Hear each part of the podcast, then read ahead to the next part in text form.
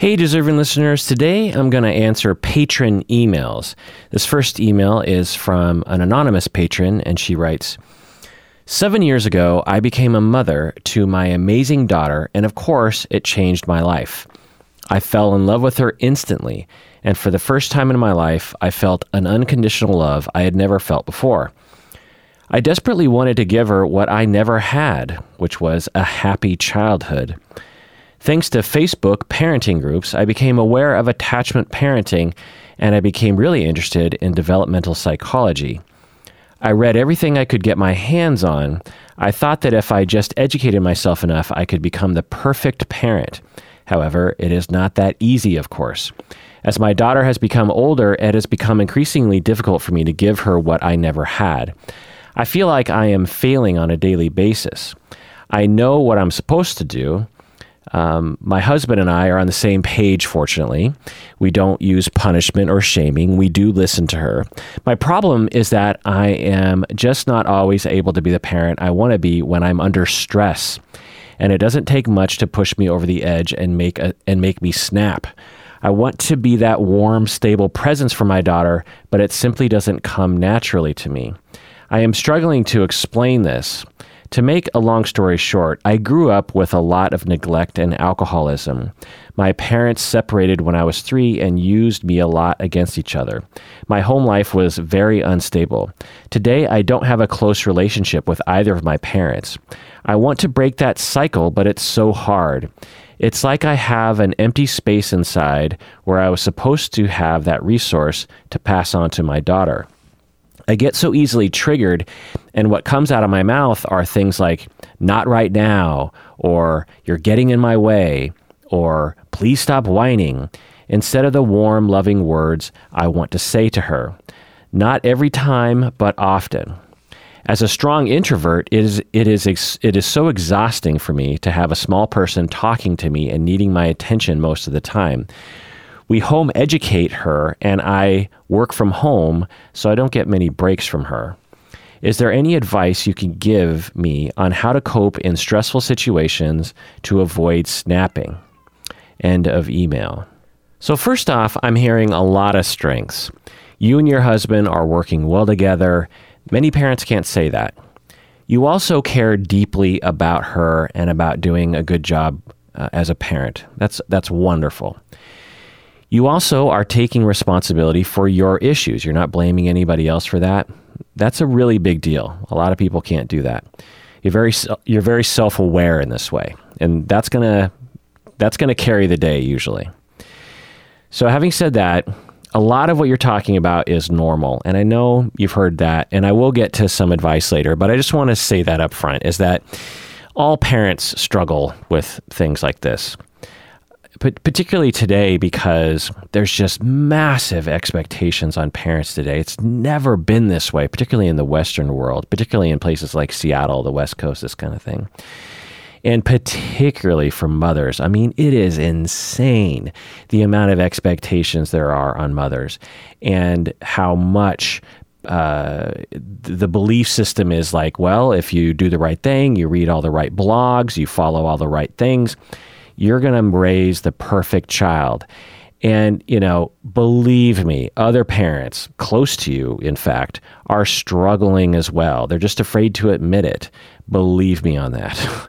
um, no one, it, one of the biggest shaming, one of the biggest shameful things you can do in our society is have some deficiency as a parent, particularly in the way you're talking about it, which is like, sometimes my kid just gets on my fucking nerves and I want my own space. It's that is a universal feeling, by the way. No parent who actually is parenting. I mean, certainly if you're a, you're a Disneyland dad or something, you don't have that feeling. But if you're actually, you know, uh, ground level parenting a child, there are frequent moments where you're going to be like, God, like, get me out of here. I just want a glass of wine and hang out with my friends. Will someone please take this child away from me? That's just normal. Kids have a lot of needs and they don't really care about your feelings. That's an important thing to remember is that developmentally, kids are not supposed to really care about your feelings. Now, some kids do have empathy and they do exhibit that care, but it's it's not necessarily universal for sure. And even if they do have some empathy, uh, they just you know they're immature they're they're selfish and and they want what they want they don't really care about your feelings and so it's it's going to take a toll particularly if you have a history where people didn't care about your feelings so all this is to say you know so a lot of what you're talking about is normal um, and i encourage you to embrace the messiness of parenting I often will say this, I've even written it on baby shower cards. The goal of parenting, the, the the you know the the pinnacle of success as a parent is doing the least amount of damage as possible to your child and the least amount of necessary therapy will be um, you know necessary to recover from your parenting mistakes. You're, you're trying to go for, you know, maybe five years of therapy to recover from your parenting mistakes rather than 25 years of therapy to recover from your parenting mistakes. And I am not joking when I say that. You know, people, oh, it's so funny. No, I, I'm dead. I mean, it is sort of funny, but it is. I'm dead serious. There is no way anyone can parent a child in a way that won't require therapy to recover. So, and I know that it's like, well, of course, a therapist is going to say that. Uh, yeah, you know, maybe that is the thing, but uh, uh, in my experience, I do not think that is a biased opinion. So it's very normal to go through this. Um, yeah, you're seeing, maybe you already have screwed up your kid in some ways. Maybe you're even seeing some acting out in your child because you've screwed up your kid in some ways. But, you know, overall, if you're loving your kid and, and you have a stable life and um, you know all the uh, main needs are being met in the child. Occasionally, the child is is is having their feelings hurt. Um, you're doing a, a, maybe the best job on the planet, honestly. So uh, so just consider that. Also, some kids are more difficult than others. So when you see other families around you, because I, I hear in your email you're comparing yourself to other families, and you might be looking at other kids and you're like, wow, you know, those other kids seem to be getting along really well. It might just be because those children were easy. Believe me, I've seen many wonderful parents who had very difficult children. And it did not seem as though the parents had anything to do with that difficulty. The kid is just, you know, some kids are just more needy or more difficult or more whiny or that kind of thing. Um, so it's possible. Of course, I have no way of knowing that with your family, but, you know, it's just another thing to think about. Also, you know, this is kind of a small thing before I get into my more uh, clinical advice. Is you mentioned that you're homeschooling and you're also working from home. That's going to put a lot of strain on you as a as a human being and as a parent.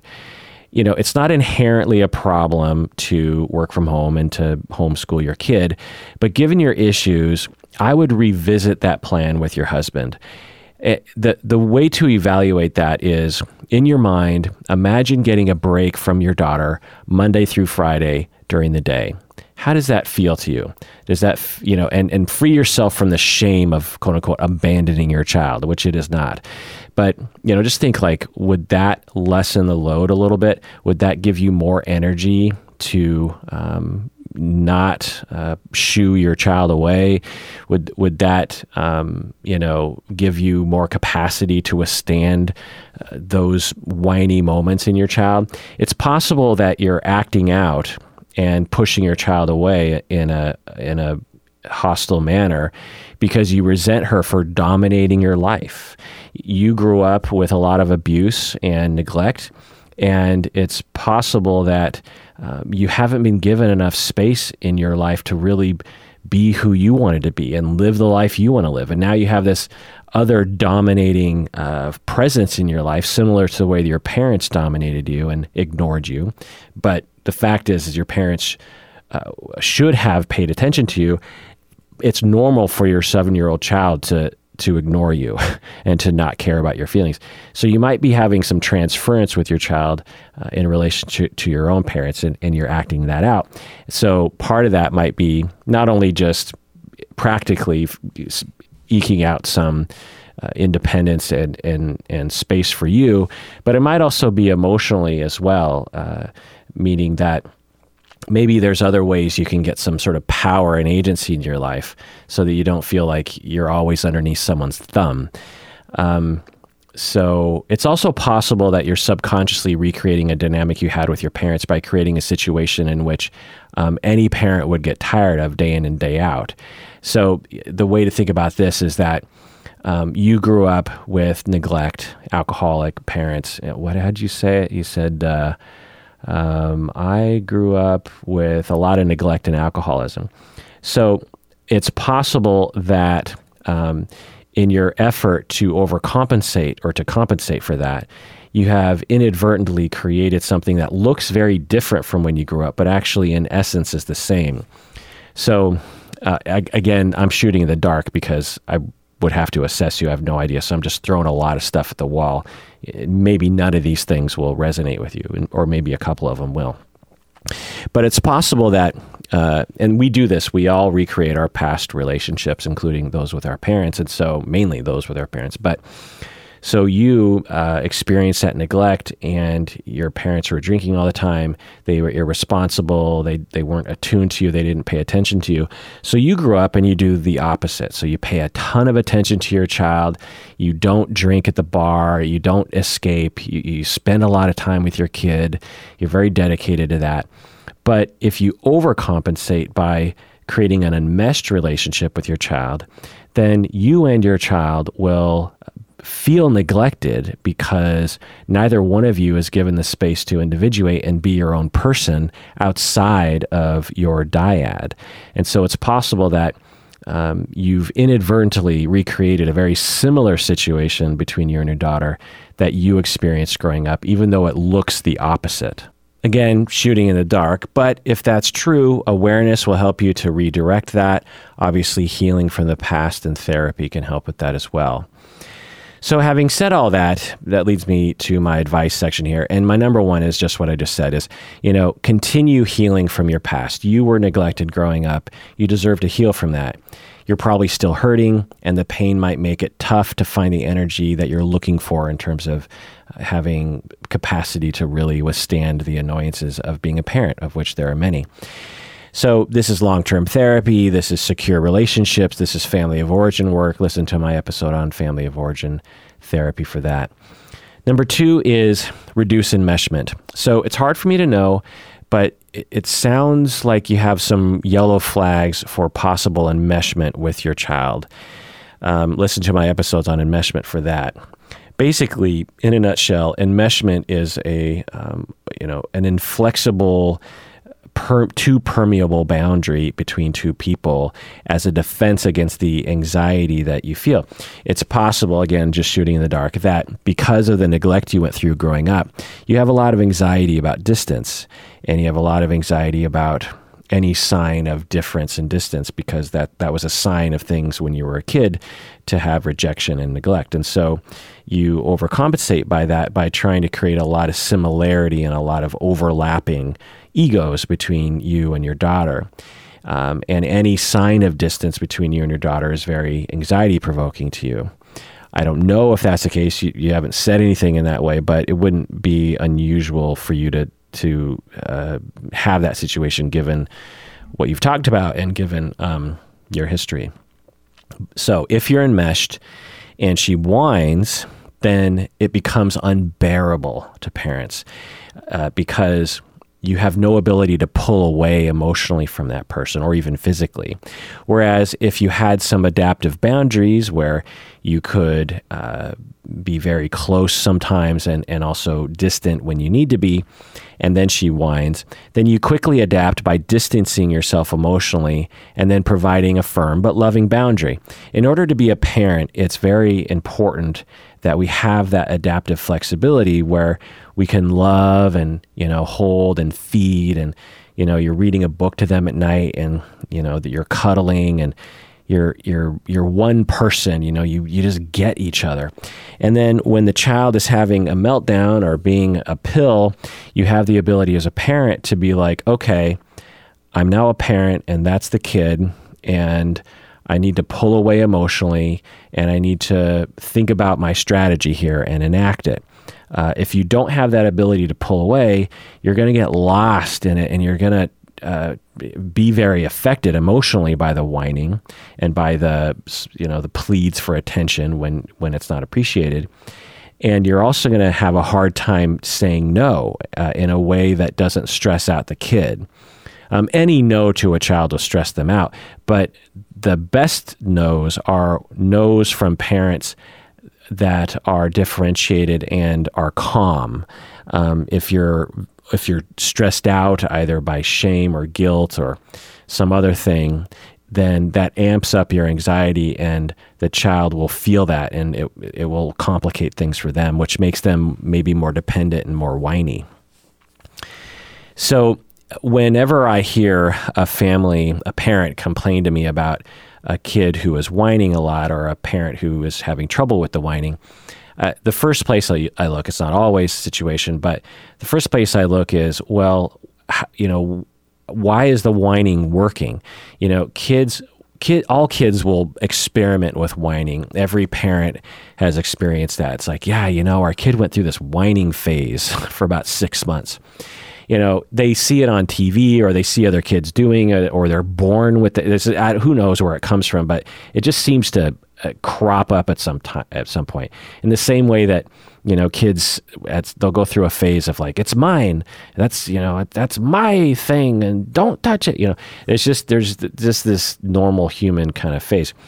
The, the key is, is that as parents, we have to react in a way where we understand them, why we understand why they're whining. We attune to that feeling. Like we're like, well, you know, I hear you. You know, you really want this to happen, but you don't reward it and uh, so you stay close, you don't reject them.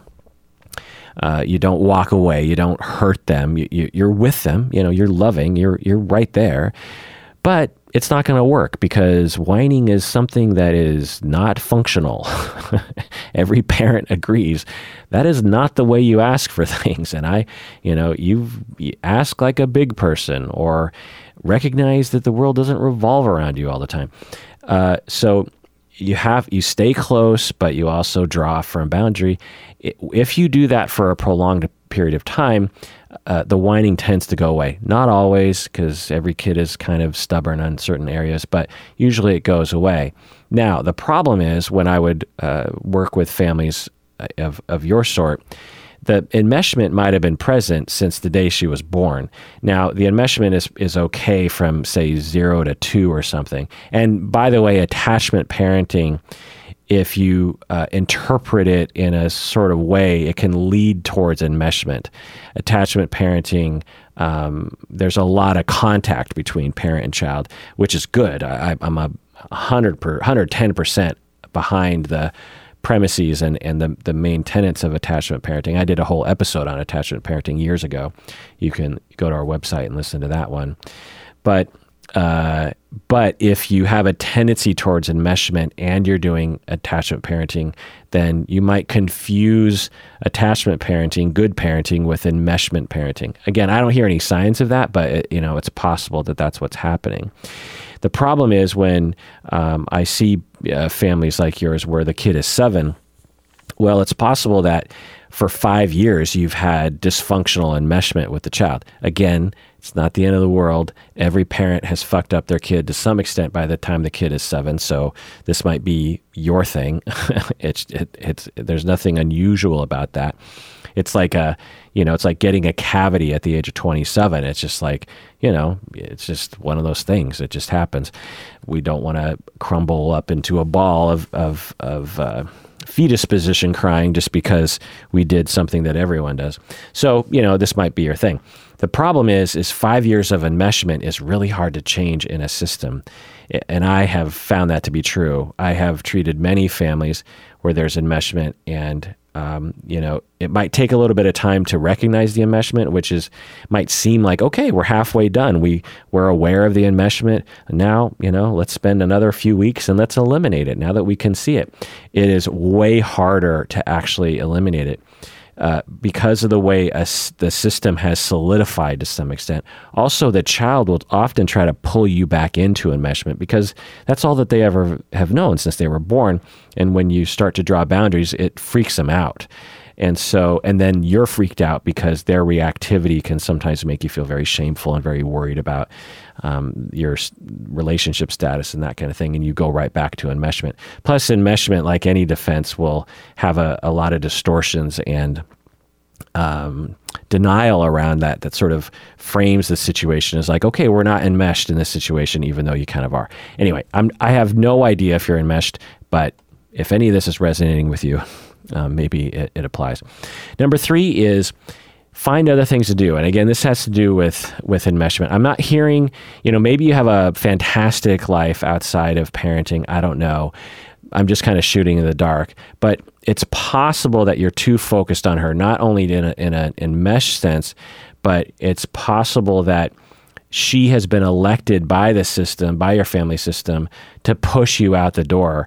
Um, it's a it's a weird way of looking at it, but I found it to be very um, conceptually sound. Is that it's possible that you and your husband and her have decided that you do not have a, a life enough, and that the daughter is the perfect person to push you in a subconscious way to to not be enmeshed with her anymore and to have a life outside of uh, outside of the home life.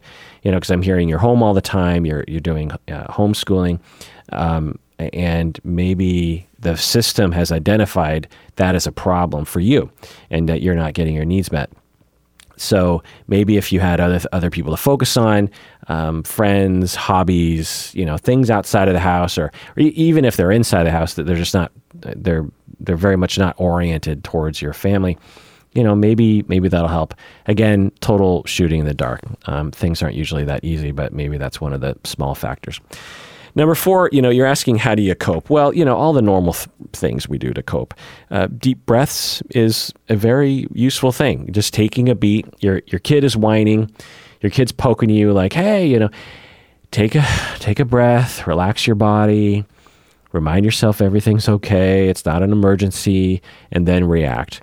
Um, slowing down is a wonderful thing that all parents can benefit from, and the kids benefit because you know you're snapping less, right? The other thing is to withstand disapproval. I'm not hearing this for sure uh, in what you're saying, but uh, most parents have problems with this anyway, so it's probably true. If you're on the enmesh side, then you have a bigger problem. But all parents have a hard time uh, disappointing their kids, right? The kids will be like, oh, you know, and you're disappointing them.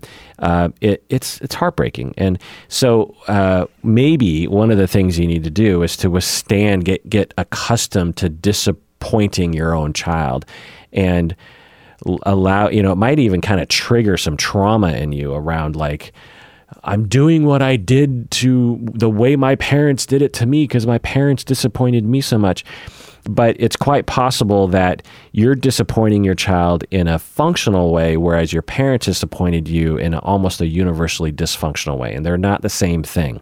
Again, I'm really shooting in the dark here because I didn't have a lot of data. Um, also, and this is a big one have a plan for how to respond to your child's behavior. By the time your kid is seven and you're complaining about this, you could probably predict every beat of annoyance you're going to experience with your kid um, over the next week. If I asked you, okay, what do you think is going to trigger you over the next week? In all likelihood, you'll have, you know, 10, 20 things on that list. All of them are in almost, you know, you're almost assured that they're going to happen within the next week, if not repeatedly through the week. Okay.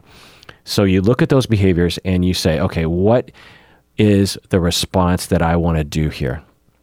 And once you make that plan, then you try to enact that plan.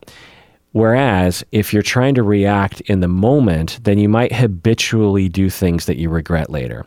So, for example, your kid sometimes whines. Okay, well, what's the plan? Um, what is a functional plan? Now, you might not know what a functional reaction is to that because you weren't modeled that growing up, and your husband might not have been either. So you might be kind of shooting in the dark yourself of just like, well, what is a functional way to respond to that? I don't know. If you have a plan, when you get stressed out, you'll have a better chance of enacting that plan. One of the ways to think about it is in the military. When you're in the military, and you're in a gunfight, or you're a police officer and you're in a gunfight, you are stressed out. There's no way around the stress. Well, how do soldiers and police officers and firefighters, how do they get through that stress? Well, they've practiced it before going into that stressful moment over and over and over again. They visualized it in their head to the point where the behavior becomes automatic and they don't have to think in the moment. So if you're trying to think in the moment of stress, you've already lost because no one can really function under those conditions. So you have to make a plan. Now, what plan do you make? Uh, well, that's a larger question that I can't really answer here. I might have alluded to a little bit of it right in, in this episode so far, but um, but I would you know talk with a family therapist about or a parenting specialist about that. The other thing is is having a safe space to retreat to. I don't know if you have this, maybe you do, maybe you don't, but it kind of sounds like again there's a lot of there's potential for enmeshment. And if you don't have a safe space where like the bathroom or your bedroom or your office or something, you know, we all, especially introverts, you need a space where you can go to where you're just ba- mostly guaranteed that no one's going to bug you and that will recharge your battery and then you can emerge and you can feel better. Now the key is is you don't want to disappear in there for 12 hours at a time similar to the way your parents disappeared while they were drinking. Um, so you have to kind of watch for that. But you deserve to have a safe space. Every parent should. And a lot of parents particularly mothers because they're self-sacrificial will kind of allow their children and maybe even their husband to just kind of invade their personal space, including their own body sometimes. Um, so, and you know, and that's another factor that I should throw in here is that, and I don't know, you didn't indicate this, but I've seen this as well, is that a lot of mothers who have a lot of shame about their parenting will allow their kids to not only invade them emotionally, but also physically. Uh, I don't know if that's happening with with your kid, but um, when I would observe this, I would be like, "Whoa, you know, that that mother has has no space of her own, including her own body, meaning that the kid just uh, ha- has carte blanche to just sort of invade the space, the physical space of the of the mother. Now, there are plenty of times when you want to hold your child and cuddle with the child and play with your child, but there are other times when you you know you need your fucking space. And um, how do you manage that? How do you signal to your child that, you know, now's not the time, maybe later?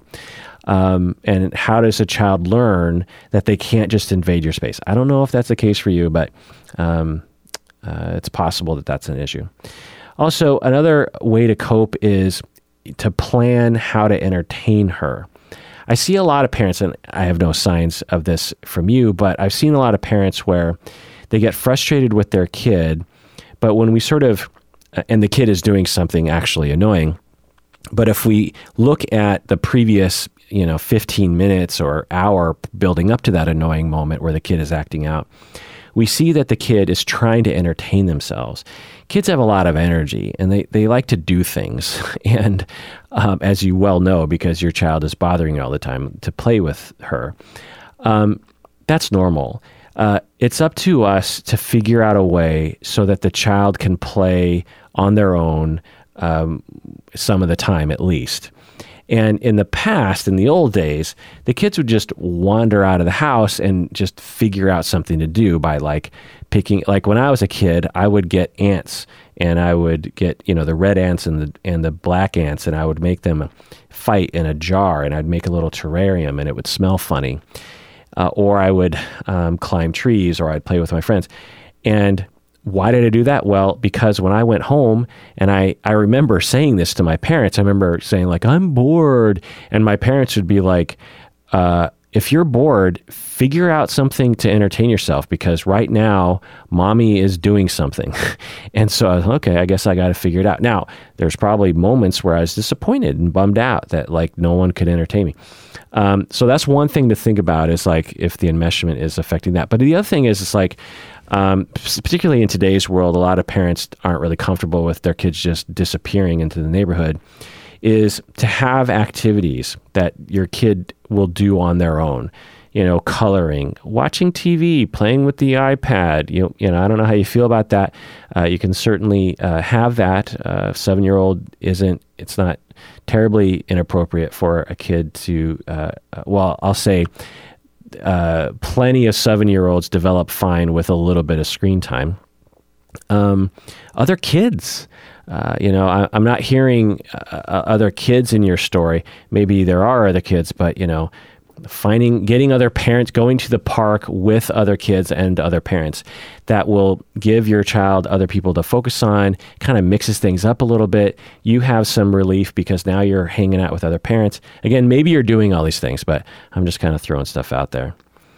Also, and this is, might be the most important thing, is attunement to your child uh, when you're stressed out, it it doesn't take much energy to just verbally observe what your child is going through. So your child is bored and annoying you and whining.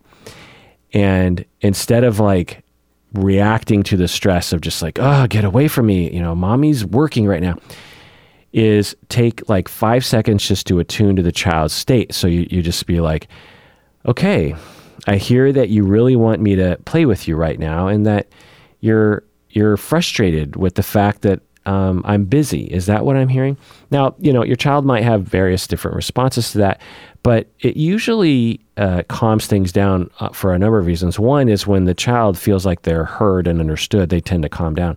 But the other thing is, is that when you kind of put it out in the air, it it it helps you because you verbalize the situation in a way that uh, sort of dictates a more functional response from you. Whereas if you don't identify, if you don't verbalize, like, okay, what's happening right now, you might just kind of react knee jerk, which is to say, like, get away from me, um, that kind of thing.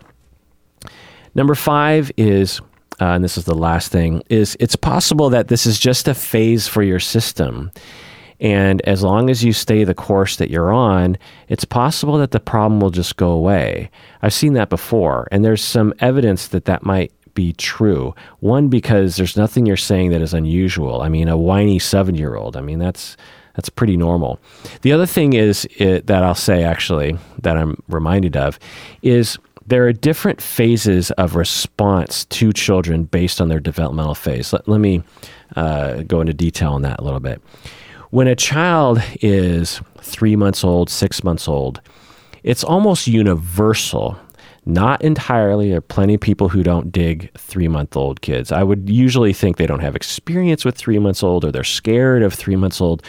But um, once you're not afraid of a three month old child or a six month old child, or you have some experience, it's almost universal that uh, adults and, and even just like older people, like seven year old people, 10 year old people, it's almost universal that those children are mesmerizing.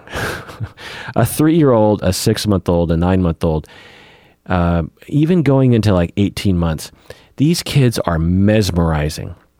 In my family, when there would be a, a toddler in the in the family, we would sit in the living room with all my, you know my my parents and my brothers and sisters and cousins and you know the the 12 month old will just be sitting in the middle of the room playing with a fan and the 12 of us are just staring at the child like laughing at everything it's doing um, there's just something mesmerizing about them. And like you don't have any ambivalence about dedicating all of your time to that child. I'm quite sure it's evolutionarily based. It makes sense. When the kid needs the most uh, assistance, we are the most instinctually fascinated and focused and desirous of that, ch- of that child to pay attention to us in a lot of ways. You know, we're always trying to get uh, their attention. Like, you know, look at me in the eye. I'm doing googly eyes at you. And there's just a ton of motivation there. Okay at by the time the kid starts to enter like four, five years old, this is when almost again universally older people, parents, you know, older siblings, older uncles, cousins, there's a it, the the child's cuteness kind of takes a turn uh, for the worse. Again, I think it's evolutionarily based because there's a certain point when kids have to individuate. They have to start figuring out things for themselves and they can't um, be totally dependent on other people. And so there's this instinct from older people to be like, okay, that's enough playing.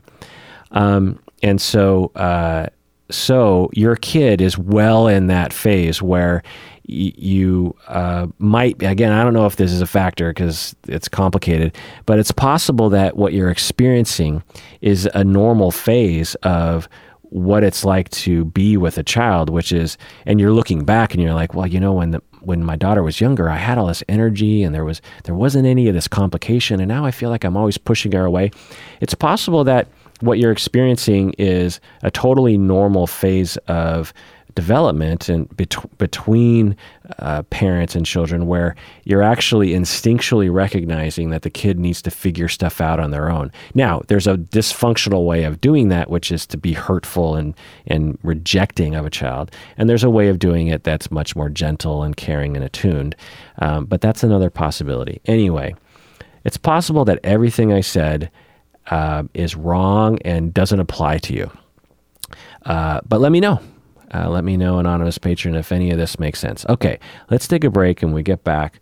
Let's read another email.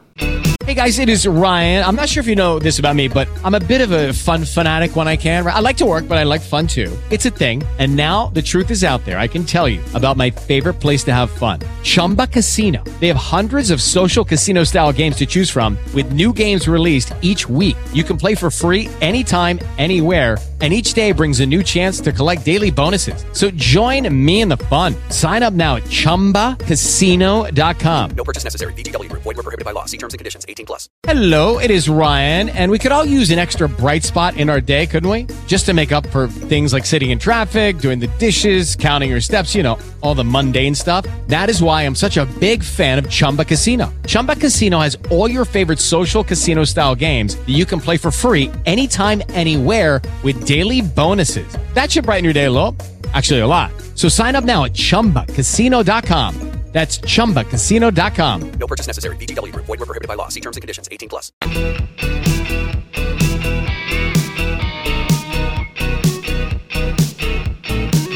All right, we're back from the break. If you haven't become a patron of the podcast, do so now. Become a patron by going to patreon.com. That's how we know you like what we're doing. And everyone who becomes a patron, that means that I can dedicate time to this project of the podcast because um, when I'm doing the podcast, I'm taking time away from my practice. Um, I, I, have to have a very small practice in relation to the podcast now. And so uh, essentially, I get to pay my bills when you become a patron. Uh, because it takes a lot of time to, to do this this podcast. Also, uh, if you haven't liked our Facebook page, that's mainly where we communicate with all the listeners. All of our t- Tuesday Tougher Bluffs, our Thursday polls. Whenever I'm prepping for an episode, um, I might go on Facebook and say, "Hey, what are your thoughts on X, Y, or Z?" It, you know, gives me a lot of information. There's also the Facebook fan page that I don't go to, but a, a lot of the listeners will. And um, Umberto goes there sometimes. Colin will go there sometimes. Um, Emily, other people you might know from the podcast. And um, there's a lot of lively conversations over there too. Also, if you haven't looked uh, uh, us up on YouTube, we're on YouTube, and uh, sometimes I'll have uh, videos there that are just for YouTube. Uh, usually not, but that sort of thing. Also, if you're looking for an older episode, go to the website, uh, psychologyinseattle.com that's where you can find all the old all our episodes are on our website uh, we have over a thousand episodes and on your phone in particular you probably only have access to like two or three hundred. And so we've had a lot of episodes. Now what i'm trying to do is i'm trying to rerun some of the good ones and so every sunday you'll hear um, uh, you know a rerun that'll come up and so sometimes eventually it'll come back up if, if it's worth going back to. Um, so sometimes you don't always have to go to the website but if you're interested in looking up a particular topic there's a page with all the topics you know and you can look it up anyway another email here anonymous patron she writes how do I continue being an effective and fully compassionate therapist while processing my own trauma? Someone I love very much died recently and in a traumatic way. I was involved in, in the decision to take her off of life support, and I was there while she passed. I took my allotted few days of time off, but obviously I'm still processing, and some days are very hard for me. I have intrusive memories of how she looked while she was dying, and I feel an intense guilt for consenting to have her taken off of life support. How do I balance processing this trauma while helping my clients with my own trauma, with their own trauma? Sorry. I have a toddler at home. I have a two hour commute per day, and I work in a rural community with, with very few resources, so it feels a bit desolate out here. End of email. Well, first off, anonymous patron, I'm sorry you went through that. That is rough. I've never been through something like that myself, but I have been through it kind of, you know, with my animals, with my pets, having to, um, you know, consent to essentially take them off of life support or even to have them killed by a vet, you know, put down and put to sleep, as they say, euthanized, as they say. But, you know, it's, it's killing the, the life that I love. And man, I mean, that is just a rough and potentially traumatic event. I, uh, with uh, a cat that I had uh, 12 years ago ish, um, I was traumatized and still have flashbacks to uh, putting that cat down because I was right there when, uh, well, actually, I couldn't stand being right there, but I was nearby when the vet administered the, you know, drug that kills the animal. Um, the vet actually came to the house and had a whole kit and did a whole did it right there, and it was rough. And the next time I had to put a cat down, I chose not to be in the room. And I know some people are are saying, "Well, you know, it's kind of cruel. You want to be there." Yeah, uh, certainly if if you think you can take it, and a lot of people can. But me and my disposition, um, it, that thing is going to burn like you know some kind of terrible damage into my brain. And so, although it's painful anyway, right? Uh, at the same time, I don't want to damage myself in the process. Um, so you know, uh, to to be there like you were when you're uh, you're someone you loved very much, and you're there watching the person die. I mean, that is rough. And I just want to say to people, like, understand that um, there are various ways to do stuff like that. You don't necessarily have to be there. It's we're kind of heading as a culture into that direction. Like, um, and I enjoy it to some extent. The option is is great, you know. I think, it, but at the same time, I feel like people should feel some wariness about that because it can take a toll. I mean, it's it's enough to have someone die, right? I mean, that's just terrible. It's a it's another thing to like watch them die. And again, if you can take it, and many people can, and it, and it's you know uh, something you want to honor that the person with. That's something you want to be there for for your own love of that person. But at the same time, like this anonymous patron is saying, it's like it you know gets into your skin. Um, so yeah, I'm really sorry you went through that. You know, that's an incredibly traumatic event that will likely be with you forever. Uh, not necessarily in a bad way, but probably with you forever nonetheless. So, you know, I'm I'm really sad that you went through that. It just sounds really awful. And you say that, you know, you took a few days off.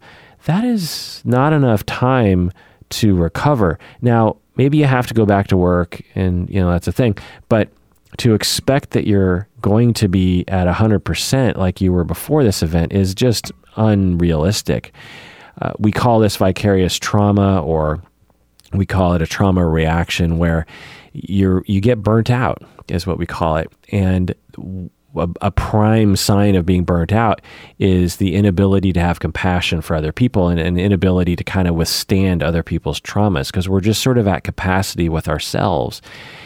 So it's it's normal. One of the things. Um, uh, so here's some advice eh, that I because I've been with through a lot of supervisees along these lines. Number one is keep talking about it. You know, when you feel the urge, uh, keep talking about it as you did when you emailed me. Um, that's a wonderful impulse to have. You're grieving. Uh, often, when you f- if, when you feel the urge to talk about it, when you feel the urge to have the emotions, um, have a place to be able to do that because um, you're going to have a lot of feelings over the years. And if you stifle that, or if you feel shamed about it, or your life is too rigid or something, then that will create some complications. Um, you don't have to emote all the time, obviously. Um, the way that people grieve naturally is to vacillate between a place of feeling the feelings and uh, rebuilding, is what they call it, meaning you're not really thinking about it. So have a flexible way of responding to your body in terms of um, how that is and, and get support. Number two is lower your expectations. Our society tends to underestimate the recovery time for events like this by like a hundred times. You know, people think like, oh, you know, you know, three days you should be over it, or I don't know, you know, maybe maybe a couple weeks. Uh, it's not uncommon for someone to go through what you went through to be seriously affected for years, uh, at least months. So, you know, lower your expectations. You might be kind of a wreck for a while. That's just human, you know, it's normal. Um, number three, find rituals or ways to honor you and her. This is important. Um, you know, if you believe in an afterlife, can you talk to her? How, how, what are you going to say to her? If, do you have a, a, shrine to her? Do you have a, a trinket of hers? Um, I don't know if it was a female that died. Oh, yeah, you said that she passed. Um, you know, do you have a, a prayer for her? Do you have, you know, do you get together with other people and talk about her? You know, have a way of formally grieving. That's important uh, for a lot of people. Number four is go to therapy, obviously.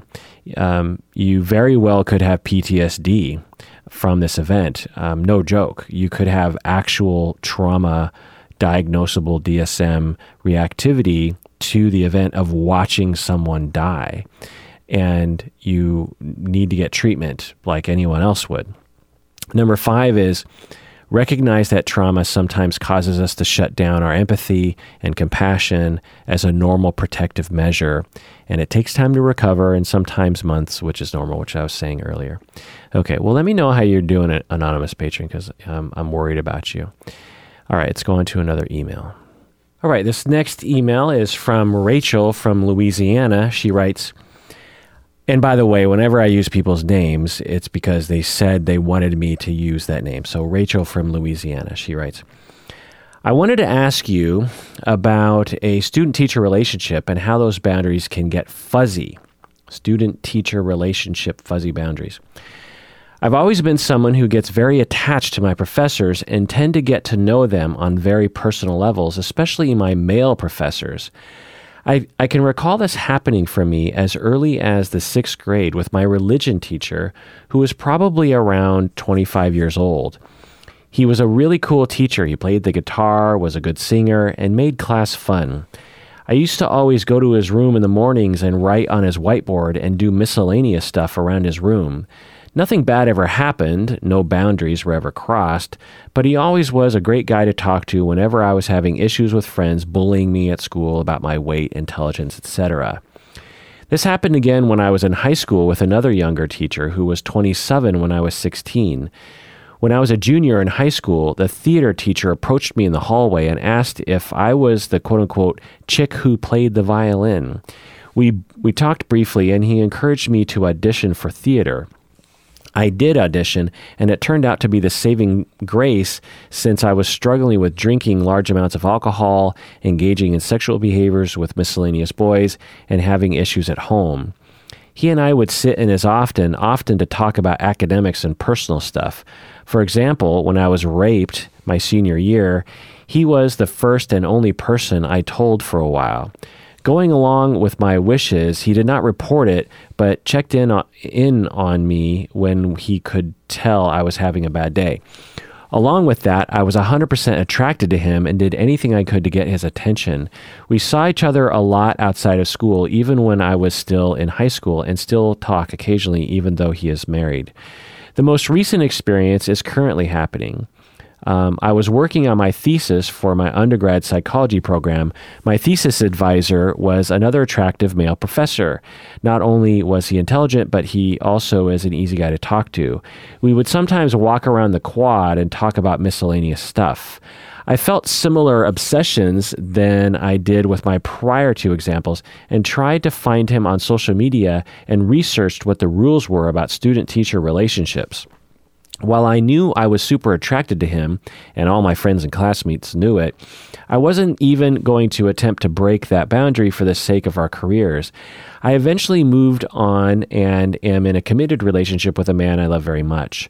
Everything was fine until this week. He came into my second job one day and we did a brief life update. He was super easy to talk to and like I remembered, uh, and a very and he was very attractive as ever. He has come in twice since then, added me on social media, and began messaging me. I didn't think much of it, but he began messaging me frequently and in weird hours of the night. While nothing is sexual in nature, I felt like it may be getting flirty, so I ghosted him for the sake of my current relationship. Here are my questions. Why do I continue ending up in situations like these with my male professors? Am I perceiving these situations in a way that makes me feel closer to them than I actually am? Why would I latch on to male professors and not female professors? What what is a clear boundary to maintain for student teacher relationships, especially when you have uh, have to have a, lots of one on one interactions with them. What should I do about the former professor who is currently messaging me? Do I tell my significant other? So I got this email and I felt like I needed more information. So I, I asked about her. So, in end of email, and uh, what I wanted to know was about her childhood because that could tell us something about um, her situation. So she clarified. My mom and dad were always around when I was growing up. Both of my parents worked and alternated between who served as the primary caregiver. My mom and I uh, often argue because we are both very defensive. My dad and I do not argue much, and he typically affirms me after my mom and I have an argument. My mom is certainly the rule setter, and my dad was the fun parent. Um, so then I wrote to her that it was hard to know why she had the pattern without, you know, her being a client and me doing a full assessment. So I decided to throw out some possible conceptualizations.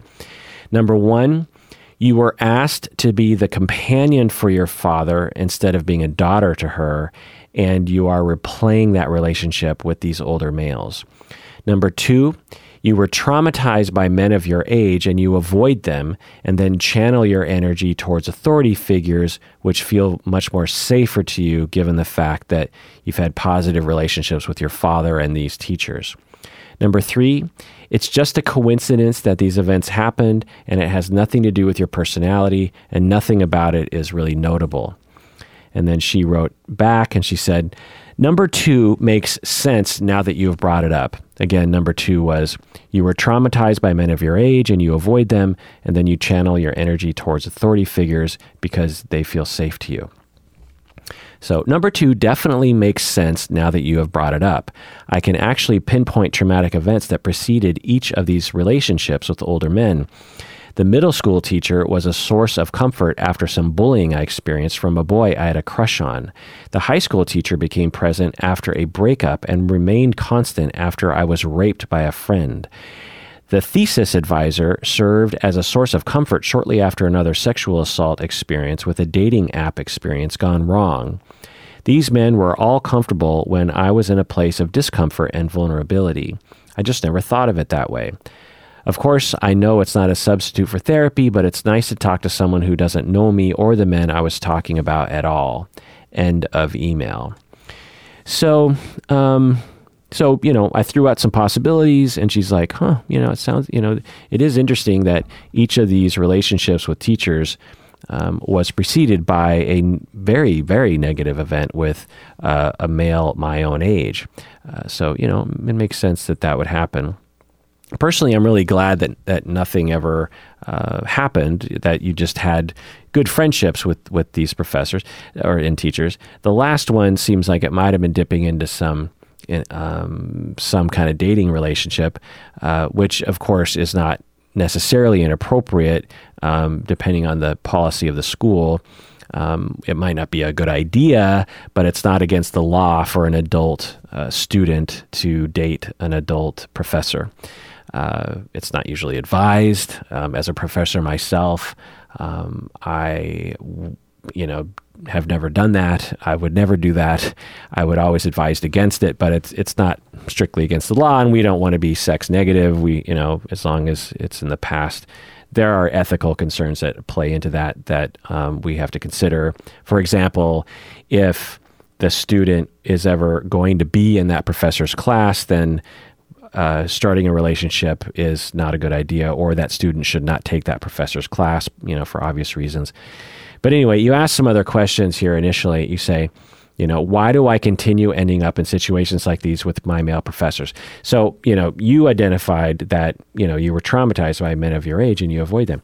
Um, but it it also seems like a strong possibility that even though it didn't resonate with you, um, the other example or the other conceptualization I gave, which is that, you know, you talk about how with your parents, your mom was the rule setter and your dad was the fun parent. And you and your mom would uh, be very defensive and argumentative, and then you would go to your dad, and your dad would um, affirm you, meaning that your dad uh, basically would support you in your arguments against your mom. And that creates a dynamic that um, not necessarily fantastic. Um, obviously, it'd be nice if you weren't fighting with your mom. That that's that you know can be very hurtful. Uh, but um, the fact that your dad was kind of siding with you against your mom, then that confuses things and makes it so that um, you kind of like to pull older men into your life in a way that isn't um, doesn't have good boundaries, if that makes any sense. So you might have a familiarity with older men with bad boundaries, the way your dad was. Now, your dad didn't have a sexual relationship with you, but your dad, want, given the little bit you talked about, it's possible that your dad had what we might call bad boundaries with you, meaning that he there's nothing wrong with him supporting you if you were having fights with your mom but it's a different thing to affirm your position with your mom you know? That doesn't that's triangulation. It doesn't necessarily help the situation. It doesn't certainly doesn't help to resolve the conflict. Um, so it's possible that you have a template based on years and years in your family of origin that the way to connect with men is they ha- they are older and they have bad boundaries, and that's sort of like a um, to put it even in another word, it's it's possible that when you were having fights with your mom, you felt very alone, you felt very hurt, and you really needed a lot of um, affirmation that you were a good enough person, and so you would go to your dad, and you would kind of suck him in to lowering his guard and and affirming you and being on your side, you would, you know, you'd sort of elicit that from him as a way of trying to feel secure in your relationships, which is totally natural to do, especially when you're going through all that difficulty with your mom. And that created this template of what love is supposed to be like with you, in that um, love is pushing an older man into a position where he's doing something he's probably not supposed to do. I have no way of knowing if that's true for you. Uh, there's no information uh, that, that points in that direction, but I have treated people who have talked about what you're talking about, and that and that was sometimes the issue. Um, so I wouldn't, um, even if that doesn't necessarily resonate. So I would just think about that in terms of your own self awareness. Um, you also ask Am I perceiving these situations in a way that makes me feel closer to them than I actually am? Yeah, it's possible. It's possible that these teachers, um, you know, had closer, you know, similar relationships with a lot of students, and that because of your need for closeness, you, or just, you know, being a kid uh, when you were in middle school, you just thought like, oh, I'm, you know, I'm special. I, uh, my this teacher doesn't have any relationships like that with other kids. Um, you know, hard to know based on what you're saying. But yeah, it's it's possible. Uh, but there's nothing wrong with that. There's nothing wrong with being a kid and being like, you know, maybe I'm special, you know, in this way. Um, you also ask, why would I latch on to male professors and not female professors? Well, it's, it's it sounds like you're a heterosexual woman, and it sounds like sexual attraction, or at least a, uh, you know, for a middle school girl to have a, a sort of um, attraction, so to speak. Not it's you know it's uh, middle school girls don't necessarily have adult like physical attractions, but you know, a, a pseudo romantic uh, kind of thing with a male instructor, teacher, you know, it's not uncommon for that to happen. Um, and uh, it's it's call it like a, a practicing ground for later romance. Um, you know, it sounds like you know there's some energy there for you, some sort of crush, uh, rom, you know, pseudo uh, minor romantic energy, and that's that's why you latch on to male professors and not females. Um, it's hard for me to know, of course. You also ask, what is a clear boundary to maintain for student teacher relationships, especially when you have lots of one on one interactions with them? Well, I can talk about this directly as a professor myself who has mostly female students who, from you know, when I do know them well enough, you know, uh, vast majority of them are heterosexual. Um, yeah, it, it's it's something that I think about. Uh, I have a lot of one-on-one uh, discussions with female students, and it, it will be in cl- you know behind closed doors. As a professor, I just have a gauge for where that line is. You know, obviously, when I'm talking with them about academic things, then it feels very within the you know normal professional relationship. But sometimes it gets a little friendly, and it, you know, we might just gab about life or something. But I, as a professor, never fully become like a friend to the students. Um, it's it's not because I'm paranoid of anything. It's just that, you know what? I have friends in my life. I have my wife to talk to. I have other people. And I just feel like, why would I want to create that kind of relationship with a student when it could end up being a bad thing for both of us? Um, I have enough appropriate places to have relationships like that. Um, if I if I did become a friend with a student, it wouldn't stress me out. I have become friends with students in the past. Um, years ago, uh, 10, 15 years ago, um, there was a student whom uh, her and I became pretty good friends. She she lived next uh, door to me actually, and we would take e- care of each other's cats while we were out of town. Um, and we were just very similar people. We both loved Twin Peaks uh, like obsessively. Um, uh, but you know, we never dated or there was no romantic anything like that. It was just, it was, you know, we were just similar people. And uh, so it's not like I, I wouldn't do that, but uh, but that's out of like thousands of students, you know what I mean? And that was kind of a rare circumstance. And it was kind of the time in my life when I was maybe a little bit more open to do that. Um, I have a hard time believing that would happen today. Uh, it, so, you know, there's a lot of ways to think about it. When you're in college, everyone's an adult. So there's uh, usually, so there's uh, a lot of flexibility there. And maybe some professors, and I know some professors who actually do become friends with their students often. Um, and, and do uh, potentially even date uh, former students. Um, there are policies at my university about that. I, I, actually don't remember the specifics about it, but there are there are rules about that. Um, so there's a lot of options there. Um, so you ask, you know, what's a clear boundary to maintain? Well, you know, it, it, obviously, if you're a high school student and a middle school student, uh, there there some pretty clear legal and moral boundaries that need to be upheld that are pretty obvious. But, you know, being friendly, you know, uh, we tend to, like, you talk about how the fact that your middle school teacher was someone whom you could kind of rely on, that you had, you know, more contact with than other teachers. You, um, you felt good about your relationship. That's a wonderful thing. And in our society today, when we're all paranoid about being accused of sexual abuse or sexual harassment. I'm really glad you had those experiences because uh, most men, the vast majority of men and male teachers, are not capable of crossing those boundaries with their uh, with their students. They not only uh, do they not want to do that, but they couldn't do it if you put a gun to their head. Like for me, um, I couldn't if I was a high school teacher, a middle school teacher. Um, you'd have to kill me before I did something like that to a kid. There's just nothing in my body that wants to do that. There's just, it's disgusting. It's horrible. It's uh, there's no impulse there. It's not like I don't have to hold anything back. It's just it's just not there. And so you know, for a uh, tween girl to have a connection with a teacher, regardless of gender, you know, that's a great thing, and I and I'm glad you had that. I'm sort of rambling at this point. It's late at night. Um, what's the next question? What should I do about the former professor who was currently messaging me?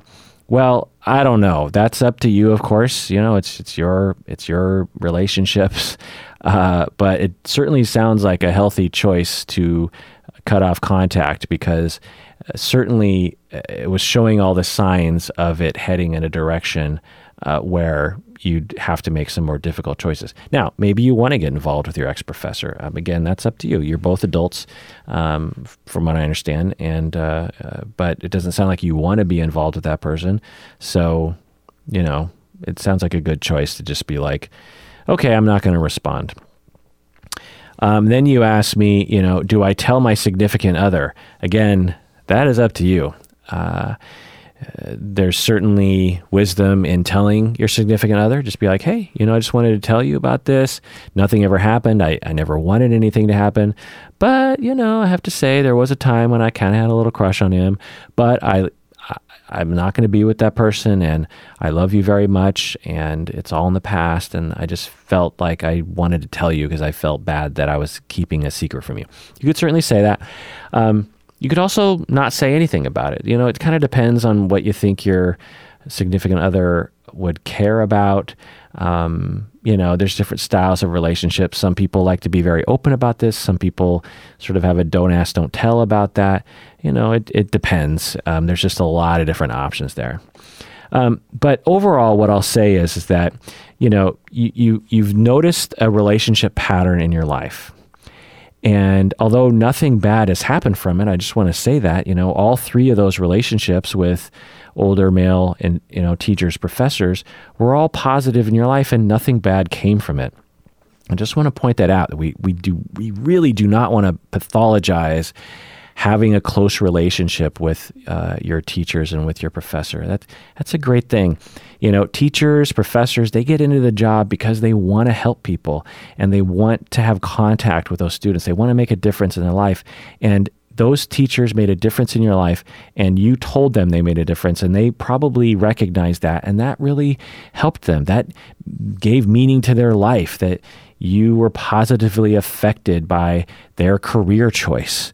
So, you know, I really want to not pathologize that because you know it's very tempting to look at this as some kind of gross, illegal, sexual, you know, thing. And there's nothing about that. Now, the last relationship looked like it was kind of heading in that direction, but again, you're adults, and if he likes you back romantically, then uh, you know, uh, under a lot of circumstances, there, there's nothing unethical about that because um, it doesn't sound like he's current. You know, he's going to be your professor in the future. So, uh, so I just don't want to pathologize any of this. But what I will say is that what you're looking at is a pattern, and uh, getting to know that pattern might be good because it, it's kind of sounds like you're on the young side, like you might be in your younger 20s or something, and this might play out um, again, and it might bite you in the ass in a certain way. Now, maybe you cultivate it. Maybe if this current relationship doesn't work out, maybe you want to try dating an older person, see how it goes. I don't know. I'm not telling you to do that, but you know, it, there's nothing wrong with that.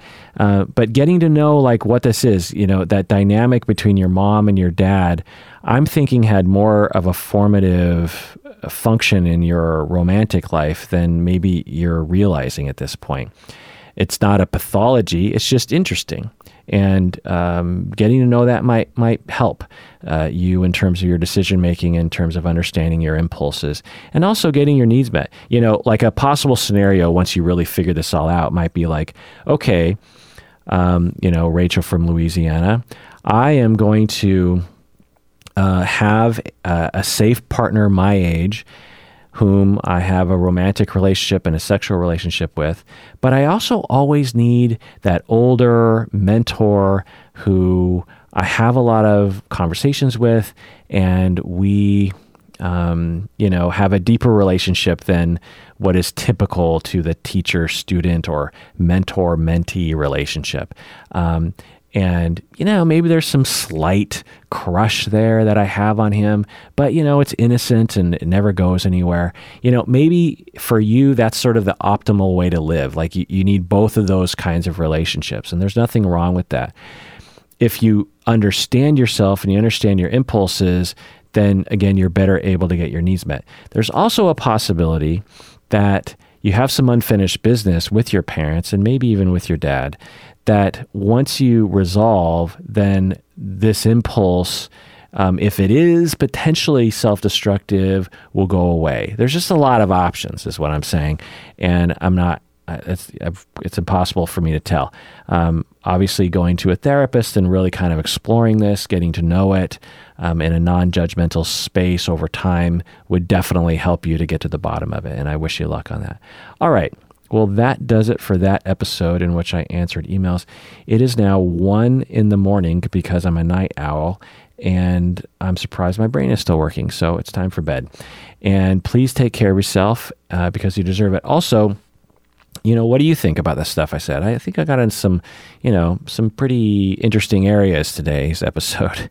Uh, email me, go to website, contact, uh, go to uh, psychologyinseattle.com and figure out and fill my my brain is not working. Fill out the contact us page. That's the way I like to be emailed because it asks all the appropriate question. Rachel actually filled out that uh, form as well. Um, also, if you're on YouTube right now, please subscribe, hit the bell so you get notified whenever we post anything, and comment, you know, below. What do you think? Or participate in the commentary of this episode. I got to a lot of things: parenting, you know, uh, mentor slash crushes, um, you know, you know, pulling the plug and the trauma of that. I mean, I got into a lot of things. Um, were you there when uh, you had to pull the plug uh, for someone that you loved or a, an animal that you cared about? You know, what was that like for you? All right. And please take care of yourself because you deserve it. You really, really do. You really do. I hope you know that. You deserve care. You deserve to take care of yourself. You deserve other people to take care of you. You deserve to take care of other people because that's just fair. All right. Bye.